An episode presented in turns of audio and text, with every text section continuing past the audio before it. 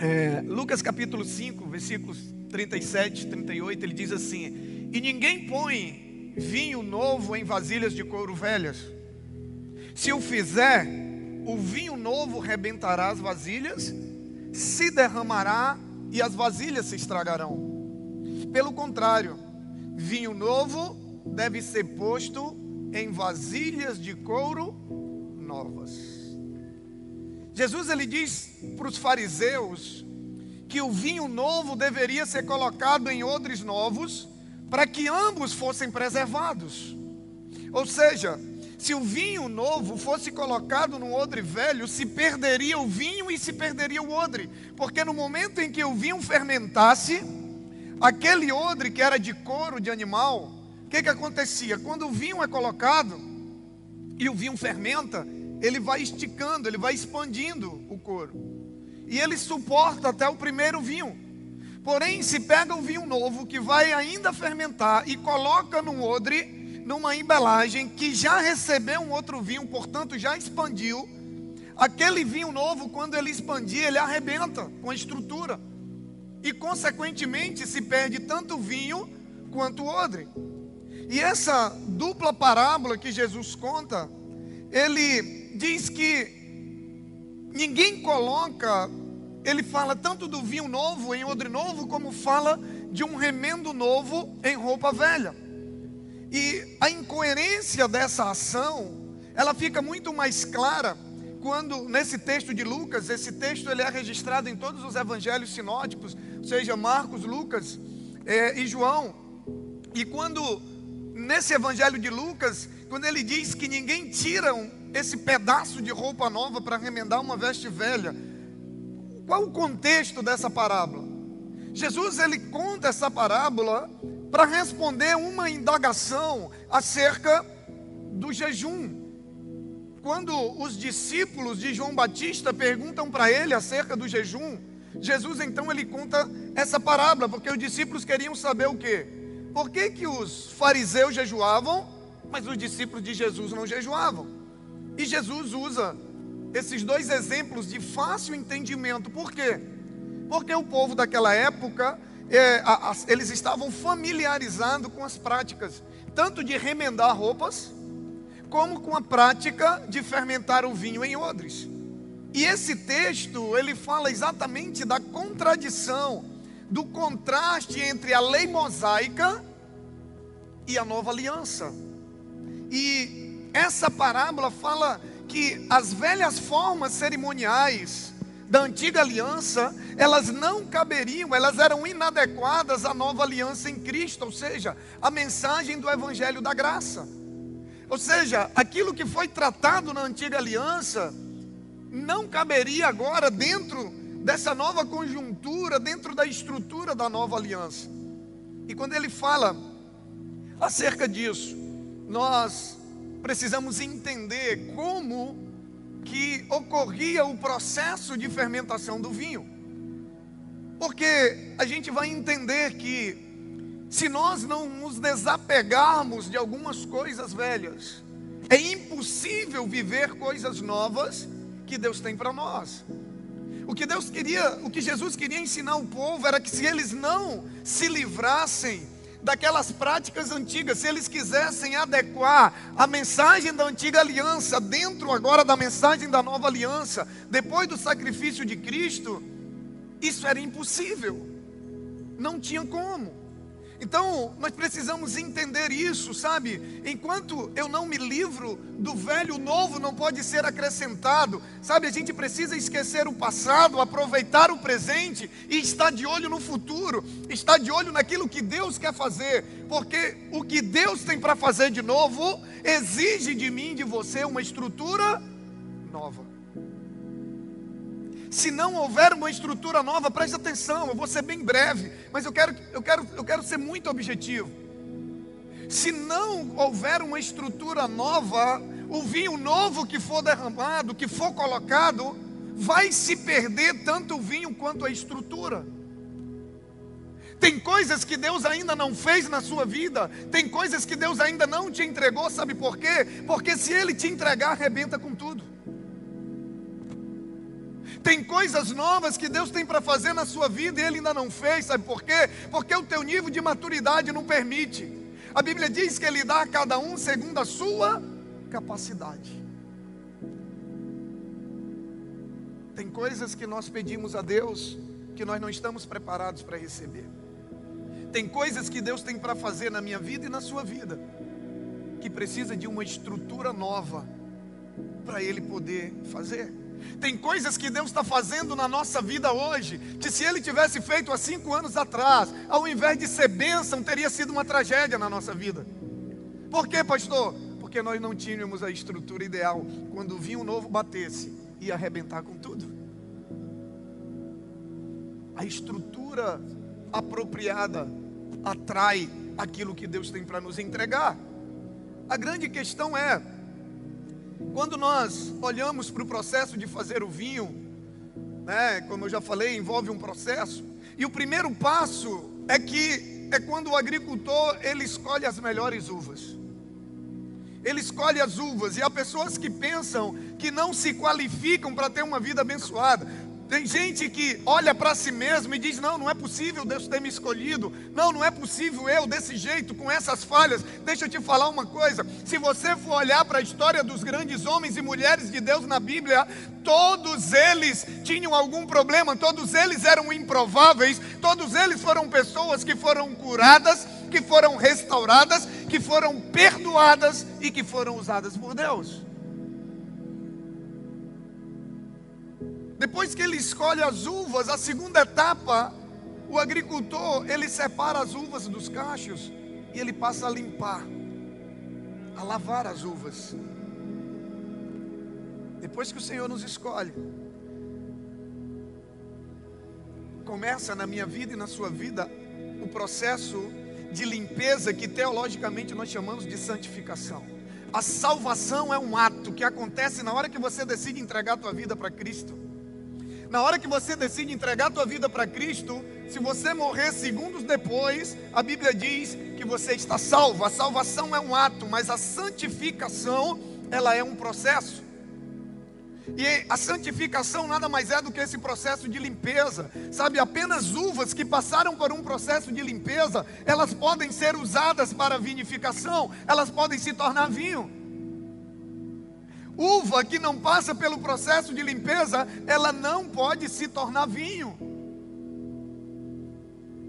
E quando nós olhamos para isso, nós entendemos por que que muitas vezes, por que que muitas vezes não, por que que sempre que alguém entrega sua vida a Cristo, o Senhor começa esse processo de limpeza. Deus nos ama de uma tal maneira que Ele nos aceita do jeito que nós somos. Mas Ele nos ama tanto que Ele não permite que a gente permaneça do jeito que a gente chegue até Ele. Ele vai limpando. Sabe, Deus ele não apenas nos escolheu, mas Ele nos limpa, sabe, removendo, e essa limpeza não é apenas nas questões aparentes. Muitas vezes a gente acha que, ah, não, Fulano parou, né? você para de beber, você para de ir para festa, você para disso, você para daquilo, e aí você, não, a limpeza é profunda, sabe, Ele vai removendo as dores, sabe, Ele vai removendo as tristezas, sabe, Ele vai, ele vai fazendo um processo de limpeza profunda para que Ele possa então nos tornar no vinho que Ele sempre planejou que nós nos tornássemos. Uma vez que a uva foi escolhida, uma vez que a uva é limpa, para extrair o suco é necessário prensá-la. é necessário prensá-la. Essa é a terceira etapa do processo de produção de um vinho. E a pressão na nossa vida, ela vem por meio das provações. Ela vem por meio das lutas, por meio dos problemas, por meio das dificuldades. Se não formos pressionados, ei, preste atenção que eu vou te falar. Se nós não formos pressionados, Deus nunca vai poder tirar de nós o melhor suco.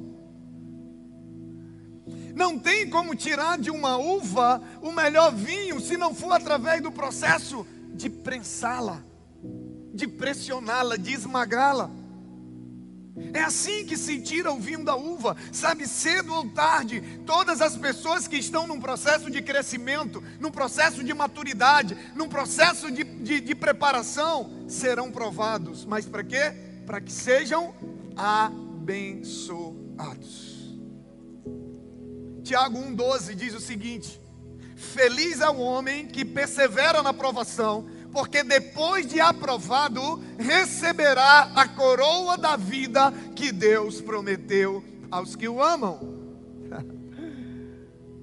Feliz é aquele que persevera, porque depois da aprovação é quando Deus vai tirar o melhor de nós, é quando somos prensados, sabe? É quando somos pressionados, é quando somos esmagados, sabe? É quando somos colocados, sabe, no canto da parede. Às vezes a gente olha para um lado, olha para o outro e não vê saída, e a gente acha, sabe, que, que aquilo é para o nosso mal. Não, é porque não tem como tirar o melhor de mim de você se não for através desse processo.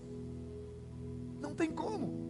Olha para a história bíblica, olha para os grandes homens que fizeram a diferença na história bíblica.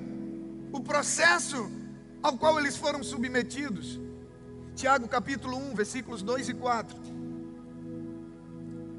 Ele diz assim: Meus irmãos, considerem motivo de grande alegria o fato de passarem por diversas provações, pois vocês sabem, vocês sabem que a prova da sua fé produz perseverança, e a perseverança deve ter ação completa, a fim de que vocês sejam maduros e íntegros, sem lhes faltar coisa alguma. Deixa eu te falar uma coisa: quem nunca foi prensado por Deus, quem nunca foi, sabe, colocado sob provação, ainda não está completo. Só há uma maneira de nós sermos tudo aquilo que Deus nos chamou para ser. Só há uma maneira de nós nos tornarmos tudo aquilo que Deus sonhou em que nós nos tornássemos é através do processo da aprovação. Agora, eu acho interessante nesse texto que Tiago começa dizendo assim: Meus irmãos, considerem motivo de grande alegria. Jesus, quem já viu um irmão assim? Glória a Deus, porque eu estou passando por uma dificuldade. Glória a Deus, porque eu estou na luta. Dai glória a Deus e sorrindo e dando. Engraçado, a gente não vê, né? Sabe por quê, querido? Porque às vezes nos falta entendimento, nos falta maturidade, ou talvez nos falta fé para entender que nós estamos nas mãos de um Deus que nos ama, que já provou que nos ama, de um Deus que não só sabe todas as coisas, mas de um Deus que pode todas as coisas, e se Ele me ama, se Ele já deu a vida do único filho dele na cruz por mim, Ele não será capaz de permitir que eu passe por nada que não seja para o meu bem. Quando eu olho para a palavra, ele diz que nós devemos considerar motivo de grande alegria. Por quê? Porque o texto diz que depois de aprovado, é através desse processo de sermos prensados, de sermos pressionados, que Deus vai tirar o melhor de mim e de você. Quem não é prensado, quem não é provado, não é completo. É por isso que ele diz: a perseverança deve ter ação completa, a fim de que vocês sejam maduros e íntegros. Às vezes, sabe qual é a única coisa que Deus quer? Quando Ele permite que sejamos prensados, a única coisa que Ele quer é gerar em nós a integridade que Ele sempre quis ver. É gerar em nós o caráter dele, é gerar em nós a ousadia, é gerar em nós a coragem, é gerar em nós a santidade, é gerar em nós a fé. Por isso que ele diz: a fim de que vocês sejam maduros e íntegros, sem lhes faltar coisa alguma. O interessante é que quando o fazendeiro pressiona a uva, ele nunca esmaga a semente. Ele toma o cuidado para não esmagar a semente, porque se ele esmaga a semente, o vinho se torna amargo. Deus nunca vai usar um problema para nos tornar amargos. Deus sempre vai usar um problema para nos tornar melhores. Ele sempre vai usar as pressões para nos tornar completos. Ele sempre vai usar as pressões para nos transformar.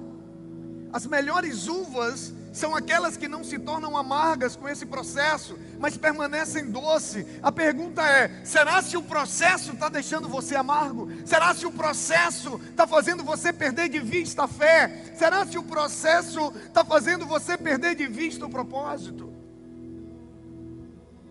Porque as melhores uvas, elas permanecem doces.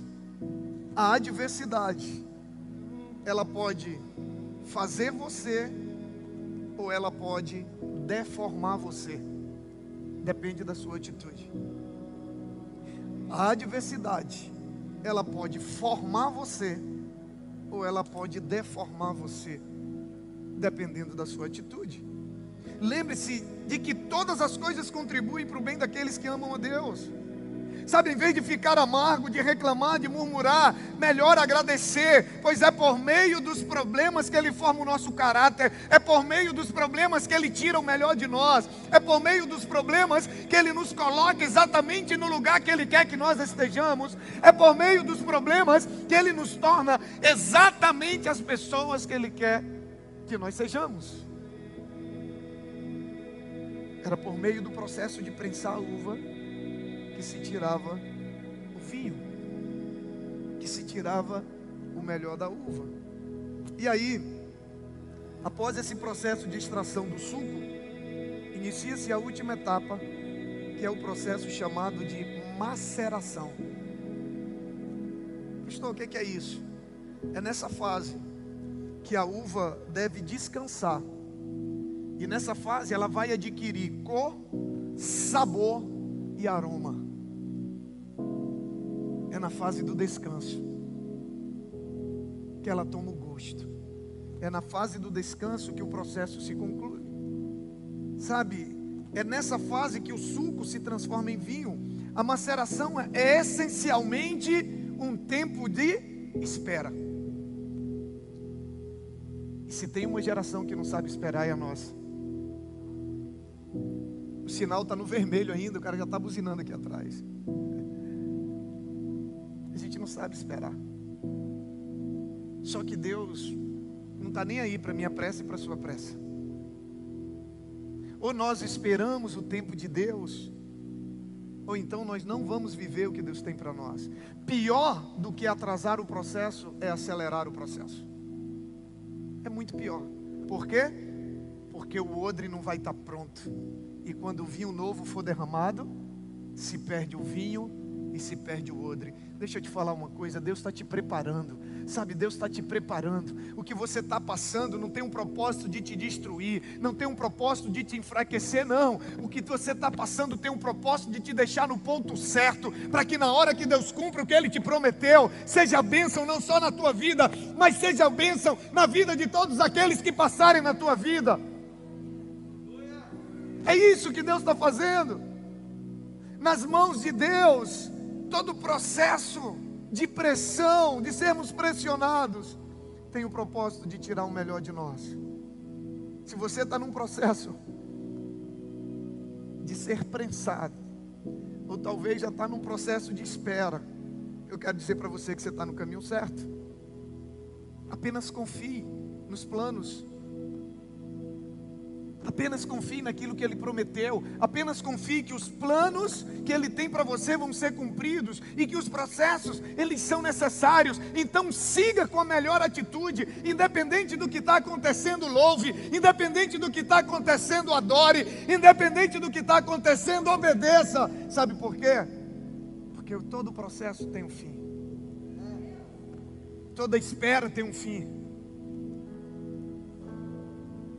Tenha fé. Sabe, às vezes a gente tem fé para plantar, mas não tem paciência para colher. Às vezes a gente tem fé para plantar, mas a gente não tem paciência para esperar para colher.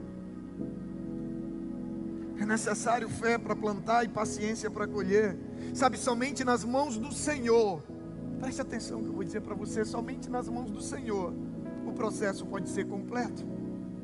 Somente com a tua vida nas mãos do Senhor você pode viver tudo que Ele tem para você. Se você não deixar Ele conduzir a tua vida, o processo nunca vai ser completo. você nunca vai ter a maturidade suficiente, sabe? Você nunca vai viver tudo que Ele tem para você, sabe? As promessas dele, você nunca vai ter a integridade que Ele sonhou que você tivesse, e como consequência, Ele nunca vai te entregar tudo que Ele quis te entregar, porque o novo que Ele tem para fazer na minha vida e na sua vida depende da estrutura do odre. Quem está me entendendo? A estrutura que você tem hoje só suporta o que você já recebeu. Se Deus está te prensando, é porque Ele tem coisa nova para te entregar. Eu não sei para quem eu estou falando hoje, mas eu quero dizer para você que se você está no processo, é porque Ele tem coisas maiores. Ele quer expandir o odre, porque Ele quer te entregar coisas ainda maiores. Aleluias! Aleluia! Aleluia! Há 15 dias atrás eu recebi uma palavra profética. Num evento que eu estava em São Paulo. Deus usou o profeta Rony para dizer que nos próximos cinco anos era tempo de expansão, de crescimento. Aí todo mundo, aleluia, glória a Deus. Porque quando fala de expansão e crescimento, a gente pensa em quê? Igreja grande, igreja cheia, né? Muitos projetos. Mas deixa eu te falar uma coisa. Se Deus tem coisas grandes para fazer em cinco anos, sabe o que, que Ele vai fazer? Expandir o odre. Ele vai imprensar mais. Porque para fazer coisas maiores, Ele tem que tirar algo melhor de nós. Aleluia.